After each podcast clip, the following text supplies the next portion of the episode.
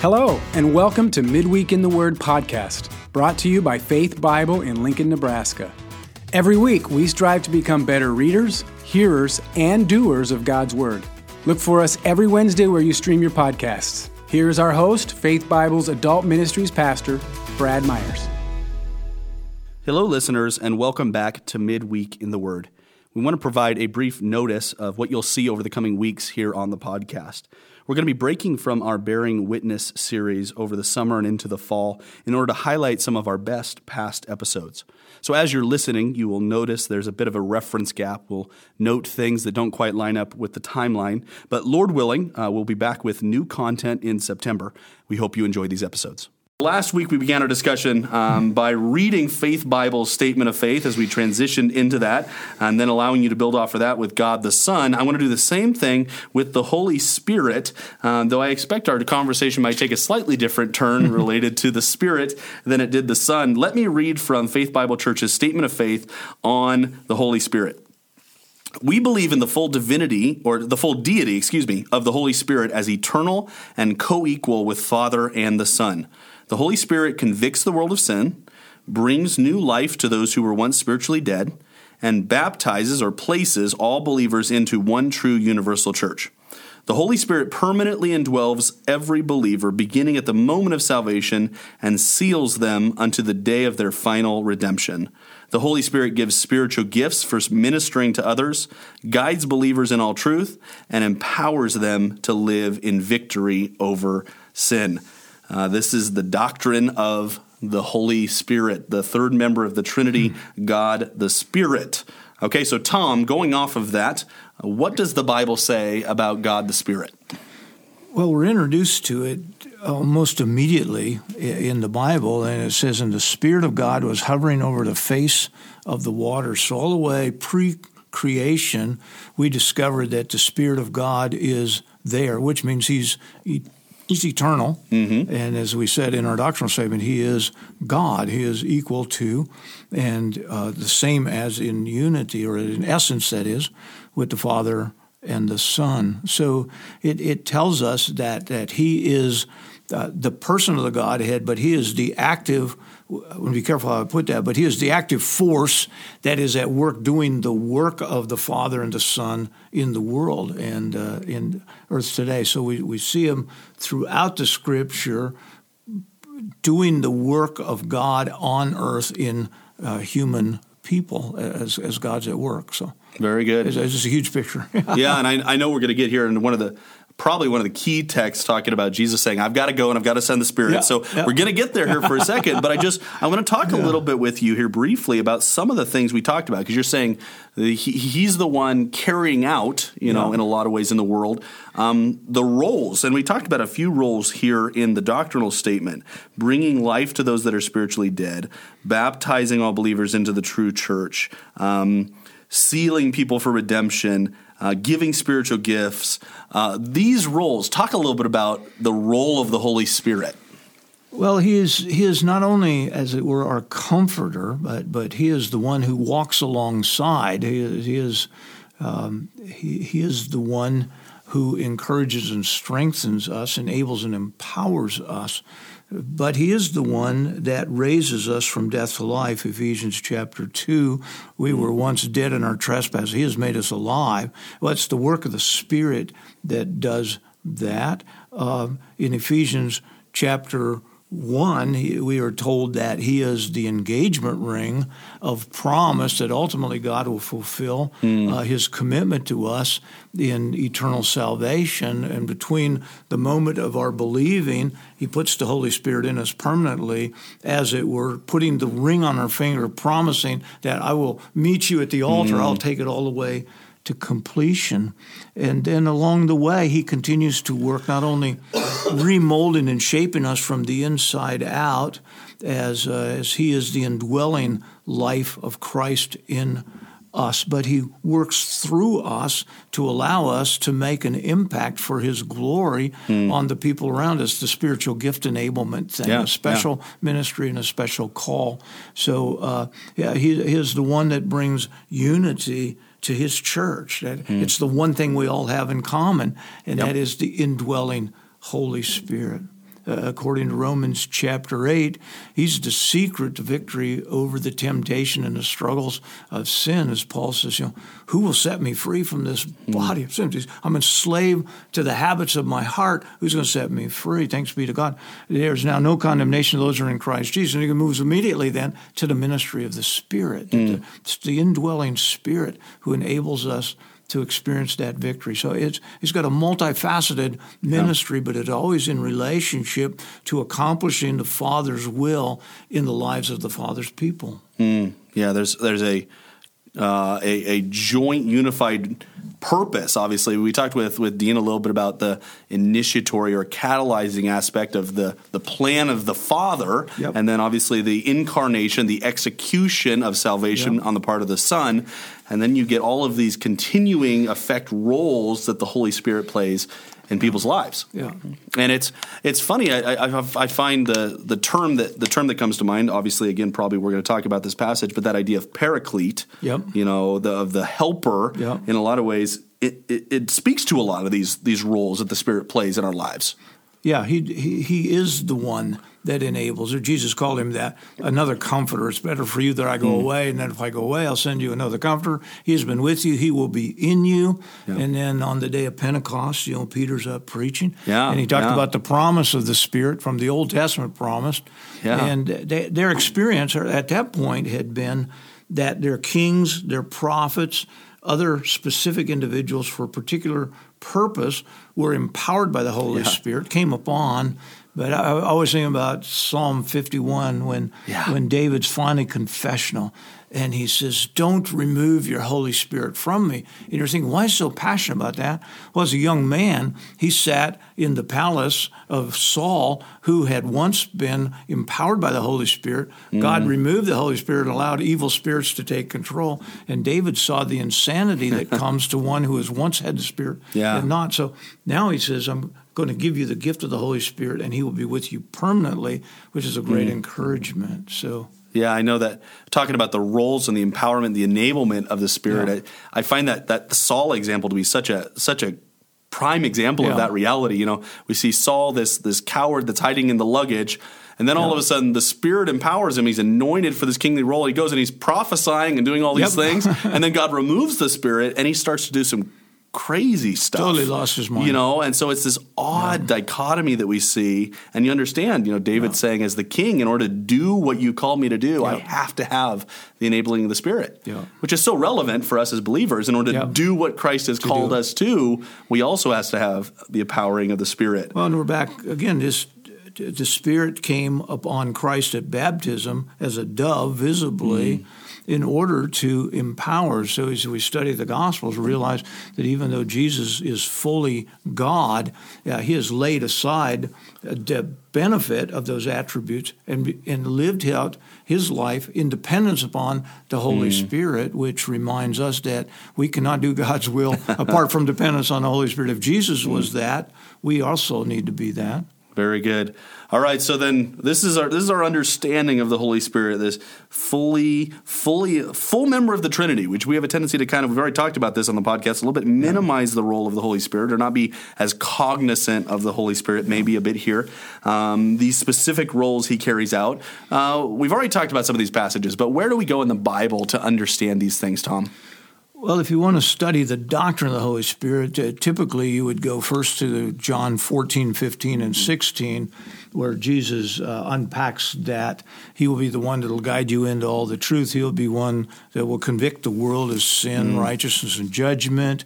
So you, you start with John chapters 14, 15, and 16 and then clearly you, you, need to go to the book of Acts, where mm. we see it's really called the Acts of the apostles through the power of the Holy Spirit. Yeah. So yeah. you know the whole if you trace the Holy Spirit through Acts and you've got the baptizing that is the identification of the placing of the indwelling Holy Spirit, the promise that all who believe will receive the Holy Spirit. Yeah. And then uh, Paul spends quite a bit of time unpacking the doctrine of the Holy Spirit in his letter to the Galatians who have defaulted from their faith based Christianity that it's salvation by grace alone, through faith alone in Christ Jesus alone, period. And they have said, well, it's by faith in Christ and the application of the law, conformity to the Yeah. law. Yeah. And Paul goes, no, no, no, no. He said, if you walk in the Spirit, you'll not fulfill the desires of the flesh. So in Galatians, especially chapter 5, he said, you can tell if you're walking in the flesh or the Spirit. It's,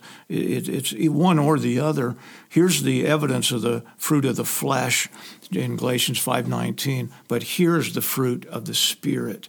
And so you've got the work of the Spirit all the way through. And then the time you get to the book of Revelation, again, the Spirit shows Mm. up over and over as God wraps all of human history together in a final culmination. Yeah.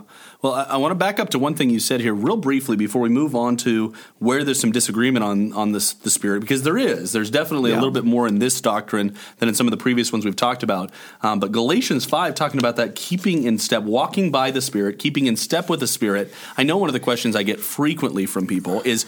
What does that mean? Uh, any any chance you can shed a little light on that idea for us, Tom? Well, the text reads, uh, Walk by the Spirit, you will not gratify the desires of the flesh, for the desires of the flesh are against the Spirit, and desires of the Spirit against the flesh, for these are opposed to each other and keep you from doing the things you want to do. If you are led by the Spirit, you will not be under the law. And, and so basically, the Spirit is he's promised all the way back in. Uh, in Jeremiah 31 and Ezekiel 34, the new covenant, and he would he would write the law on the fleshly tablets of our heart rather than the external law on the stone, and that that work is the work of the Spirit. The Spirit would indwell. So, in, in practical terms, he's said that the Spirit is alive and well within us, confirming, according to Romans 8, that we are the sons of God. Mm-hmm. But it's it, it's almost I want to be careful. It's almost mystical. It's subjective, and that is that he is a living person. He is the voice of God within. Hmm. He never will lead or speak against anything that's in print in the scriptures. But in particular moments, what does it mean to be filled with the Spirit? What does it mean to have the fruit of the Spirit? It's that sensitivity to that quiet voice hmm. that that warns you when you're beginning to take a deviant path mm-hmm. or affirms for you that you are walking in the center of God's will. And so it, it is uh, it, it is hard to explain, but it's the reality that God is actively alive within you, confirming the word and directing your mm. steps. Mm. And I love that you're talking about confirming the word, that aspect. Obviously, one of the doctrines we talked about when when we were speaking of Scripture is the inspiration of the Holy Spirit. Yes. You know, so it it it's exactly confirming what you're talking about. The reality is the Spirit's not going to tell you to do something that He said differently in the Word of God. God doesn't change. That's that's not how things work. It's going to be a confirmation of Yep. what Scripture has spoken, um, and a reaffirmation of a willingness to live that out in our li- in our lives in a way that we wouldn't be able to do in our own power. I yeah, and when the mentioned that. Spirit's alive in someone, those that knew the person before look and say, You're not the person you were before. I mean, that's what the fruit of the Spirit is. It so radically changes the inner person that the external expression of that person is recognizably different. And, uh, but, but there's also the danger of saying, Well, the Spirit told me.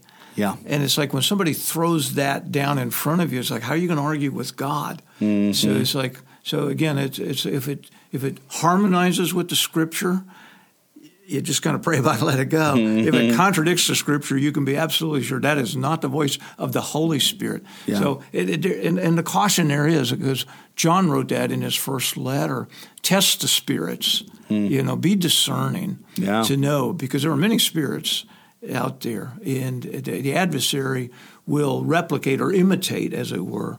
So be careful that the voice you're listening to is the voice of the Spirit. How do I confirm that? I would say by the Word, by talking to godly people and saying, This is what my heart is telling me. Is that the Spirit, or is that a false spirit that's leading me that way?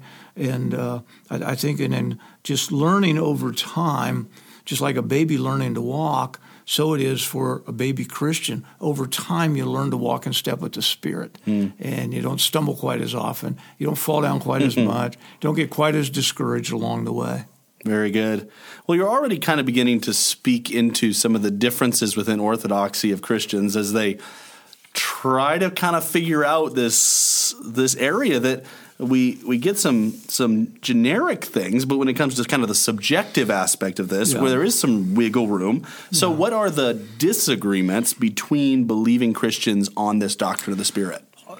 Well, from from my own personal history, uh, one of the one of the major early confusions was what what does it mean to have received the Holy Spirit? At what point do you receive the Holy Spirit? Mm. He, he, says, those who believe, they will receive the gift of the Holy Spirit. So is it that moment of belief and the Spirit moves in, or is it a subsequent blessing, what we call the second blessing, mm. that's evidenced by speaking in a language you never learned before and all? So there's there is in evangelical circles debate about that. Is yeah. is uh, I've trusted in Jesus and I'm waiting for the incoming of the Holy Spirit is evidenced in this gift of tongues or some mm. other ecstatic experience. So that's one.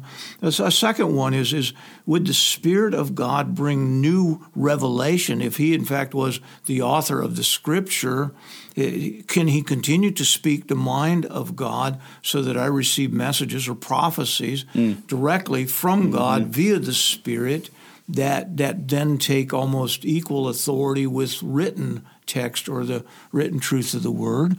I think a, a, third area that is a concern is does the Spirit of God genuinely indwell us all the way through? And I'm thinking of the tension. I'm going to preach Hebrews come the fall, and uh, and the question: how how can those who have once tasted of the Spirit mm, and yet they mm-hmm. reject? So is the Spirit a permanent indwelling promise, or is he temporary? And can my sin, my decisions, remove him from my life? Am I to fear the thing that David feared? Don't remove your Holy Spirit from me. So I would say that. And then probably the other one is just that, as we talked about before, discerning the will of God and the accountability for that. Mm-hmm. And oftentimes it's like, well, we've been praying about it, and the Spirit told us and once you're there, is that the voice of God? So, so what's the checks and balances yeah. on the Spirit has led or whatever? So, you know, in in the church, for us, we have we have eight elders whose task is to sit together and in a unified way listen to the voice of the spirit and the direction for the body and for the congregation mm. so for the corporate gathering we, god has worked in such a way that he'll bring harmony and a clarity of understanding. But for the individual, yeah. he's got the word and he's got his body life connections and just that, that sense of confirmation. Mm. And I know uh, you, have already spoken to it a little bit. We obviously can't address the idea of the spiritual gifts comprehensively yep. on in this episode at least. I I think we're coming back to it at some later time when we're talking about the church, but um, there's even some disagreement amongst you yes. know spiritual gifts as yeah. far as you know that idea of which ones are active, which ones aren't active, what is going on, uh, which kind of is related to what you're talking about as far as some of these other things. We're we're we're we're not really sure on a few things yeah. here when it comes to practically applying the spirit you know like yeah. what is the effect it, you know sort of thing but the doctrine of you know the divinity and, and yeah. those things are all all pretty pretty set i think that yeah i think i think when it comes right to the to those core doctrinal positions, there's pretty much universal in yeah. evangelical circles, in conservative Bible circles, understanding about his deity, his role, that, that he fulfills the commands and the directives of the Father, the Son. He says that yeah. my Father will send you, I will send you the Holy Spirit. I think the other danger is, uh, again, as uh, we talked when we were talking about the Trinity, and Francis Chan published the book, The Forgotten God. Yeah, and, yeah. and, and that is is that we we want to completely eliminate, or in rediscovering, we actually work worship the Spirit separate from the Father and the Son, and there's no yeah. biblical exhortation to do that, yeah. nor example to do that. That that He is worshipped as part of the Godhead, but never in isolation by Himself. Hmm. Hmm yeah, kind of that classic example of you can you can veer off into either ditch or fall off the horse at the yeah. other side. Yeah. That yeah. reality, it's it, would be a shame to to overemphasize the spirit to the detriment of the others. There's also a shame um, to avoid uh, the spirit's role as a result of that. Okay, so these are kind of some of the areas that within within Orthodox Christianity, there's some differing opinions on Yeah. exactly the way this works out within churches, within individual believers' lives. What about heresies? Are there things that we would look at this and say, no, that that is definitively out of bounds when it comes to an understanding of the Spirit? Well, it, it, it, certainly the term we've brought up before, and that is the modalism, is a, mm-hmm. is a heresy. Is again, is he is it just one God manifesting himself in three different manifestations or modes uh, time? That that would be one. I I think the other heresy is that we. It, we simply see the Spirit as some dynamic force from Yeah. God, as opposed to a person. Yeah. Uh, and so to, to continue the, the deity of the person of the Holy Spirit as the full essence of the Godhead. And as I said before, there were there's some famous Christian musicians who, after a few years, suddenly realized one of the doctrines they did not embrace, believe that God the Father and God the Son were deity. They did not see mm. the Spirit of God as deity. So we need to be certain that we we keep him as part of the Godhead. What would be some things to listen for for our listeners to, to try to identify that? Because again, this is an example of something that's fairly subtle. That obviously you know, the listeners of those musicians didn't know it. That I don't, I don't know when, at what point they came to that conclusion. Yeah. But what are some things that we can kind of be listening for to be like, I I think that's denying the personhood of the third member of the Trinity. Probably, probably it's just the expression of the of the dynamic nature or the power. the- More emphasis put on on the strength, the power representing God as opposed to the person. I, I, I think it would. Uh, I was trying to think of any. uh, articulation I've heard of that, and, and I guess that would be you just you, you hear this kind of uh, alluding to his uh, dynamic strength of God as opposed to the person of God. But if it's repeated, I mean that's a statement we'll make along the way. But if if we just stay there with Yeah. it, you need to define are are we talking about God here, or are we just talking about God's influence? Hmm. I think. And I, I yeah, that I think that's probably the most common thing that I've begun to hear is people dance around the issue a little bit, but when somebody's kind of trying to dance, but but they're pretty consistent. Generally, it's not a personal pronoun. Yeah. you know, that, Yeah. that- it's exactly that idea of it's a force or an effect or Yeah. Yeah. it's always it. You know, the spirit is always Yeah. it rather than he.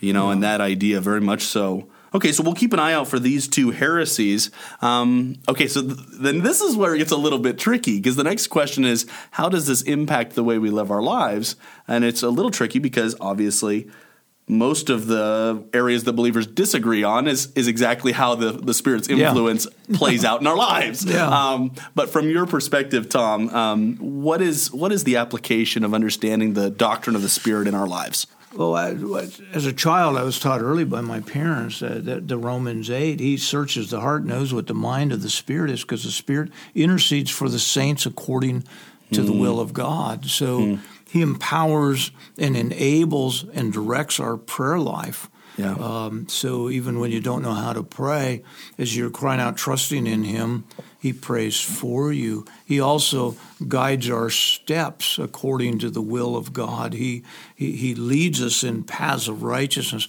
according to the revealed truth of the Scriptures, as well as that voice. That's that's the, the walking in the Spirit, uh, in harmony with the Spirit from Galatians chapter five, and then I think also just that that He he makes me a different man than I was before. The fruit of the Spirit, that He teaches me how to love, Yeah. as manifested through joy, peace, patience, gentleness, goodness, kindness, long suffering. Tho- Those kinds of things He creates and does in me. Uh, when he tells us in 1 Corinthians 15, not become weary because uh, all our ministry is not vain. Well, why not? Because of chapter 12, he says, because he has empowered you by the Holy Spirit with spiritual gifting. So all of a sudden, in ministry, when I align his gifting with this opportunity, he gives the strength and the power to accomplish it, and uh, he does it for his glory. So, uh, in just practical terms, life without the Holy Spirit is death, and life with the Holy Spirit is truly life. Mm. And so it's to your advantage that I go away, because if I go away, I'll send you another comforter. He's been with you, and he will be in you. Yeah. He will dwell with you. So, yeah, he is he is the the very breath of God living in us. Mm. Yeah, I think if I if I had to settle on maybe one word for what you're saying is it, it's really hope. Yeah. The- you know, the indwelling of the Spirit gives us the hope, a promised victory. You know, it helps us not get discouraged when we don't see the instant transformation, knowing that the Spirit is at work in our lives. It helps us to not look to Galatians six and be like, I have to make myself loving and joyful and patient and and self controlled and Obviously, I can position myself by reading the Word, by prayer, by being with other believers. I can position myself um, to be prepared for that, but the Spirit has to change my heart. and it gives us such a hope. And then, obviously, the reality of the security that you're talking about, Yeah. the seal of our eternal salvation that the Yeah, he Spirit puts that engagement as ring on our finger. Yeah. and said, "I'm not taking it off until we get to the altar." Yeah, The Spirit is such an incredible reminder of the hope that we have through the gift of Christ, no doubt. Well, listeners, let me let me hit some of the high points here for us that Tom talked about. As as I'm sure we haven't answered all your questions. the Spirit is a, is a, obviously a worth more of a, a weighty discussion than we've got. But let me hit some of the things that we talked about. First of all, remember, a Spirit is eternally and equally God, a full member of the Trinity. Uh, be careful of kind of diminishing that reality that his role is as a comforter, an enabler, an empowerer, a securer. Um, he opens our eyes to salvation. Some of these things we've talked about from a number of different places in Scripture, though that John 14 through 16 is an excellent place to go if you're looking for more information on the Spirit. Um, also, Luke and Acts, as we talked about, you know, the you know Luke writing both of those books Yeah. really emphasizes the role of the Spirit. That would be a good study if you're interested in more information. Um, there, there's a. I'm not going to say significant in in significant or a big disagreement in significance, but a fair amount of disagreement when it comes to the application of Yeah. the Spirit, when it comes to spiritual gifts, when it comes to the filling of the Spirit, when it comes to kind of the role of the Spirit in discernment and and those sorts of things. Also, keep an eye out for a couple of the heresies. We're going to keep talking about modalism, that idea of God, you know, the Holy Spirit is fully God. So keep an eye out for that force idea. Um, people that would deny the personhood, the full deity and personhood of the Holy Spirit. And then just rest in the hope that we have. Um, that's a reminder of the Spirit's presence in our lives. Any final thoughts on this subject, Tom, for our listeners? Well, uh, again, it's it's intriguing that, that there's even any question about the Holy Spirit in it. Chapter one of the Bible, it says, "And the Spirit of the Lord hovered over the face of the deep." Chapter six, she says, "My Spirit will not strive with men or dwell in men continually." And then you come to the New Testament and you have the promise of the permanent indwelling of the Holy Spirit. And then the very end of the whole book, Revelation 22, the Spirit and the bride say, Come. Hmm. Let the one who hears come. Let the one who is thirsty come. Let the one who desires take the water of life without price. He is the one who quenches the hmm. spirit, the soul through the ministry of the Spirit. Hmm. So uh, he is the beginning and the end again of the book. Thanks for taking time to join us for Midweek in the Word. To hear previous podcast episodes, be sure to follow, like, and subscribe wherever you find your podcasts. To learn more about Faith Bible Church, please visit our website at www.faithbiblelincoln.org. You can also find us on Facebook and Instagram at Faith Bible Lincoln or tweet us at FBC Lincoln. And now we leave you with these encouraging words from Hebrews 12. Let us lay aside every weight and sin which clings so closely, and let us run with endurance the race that is set before us, looking to Jesus, the founder and perfecter of our faith.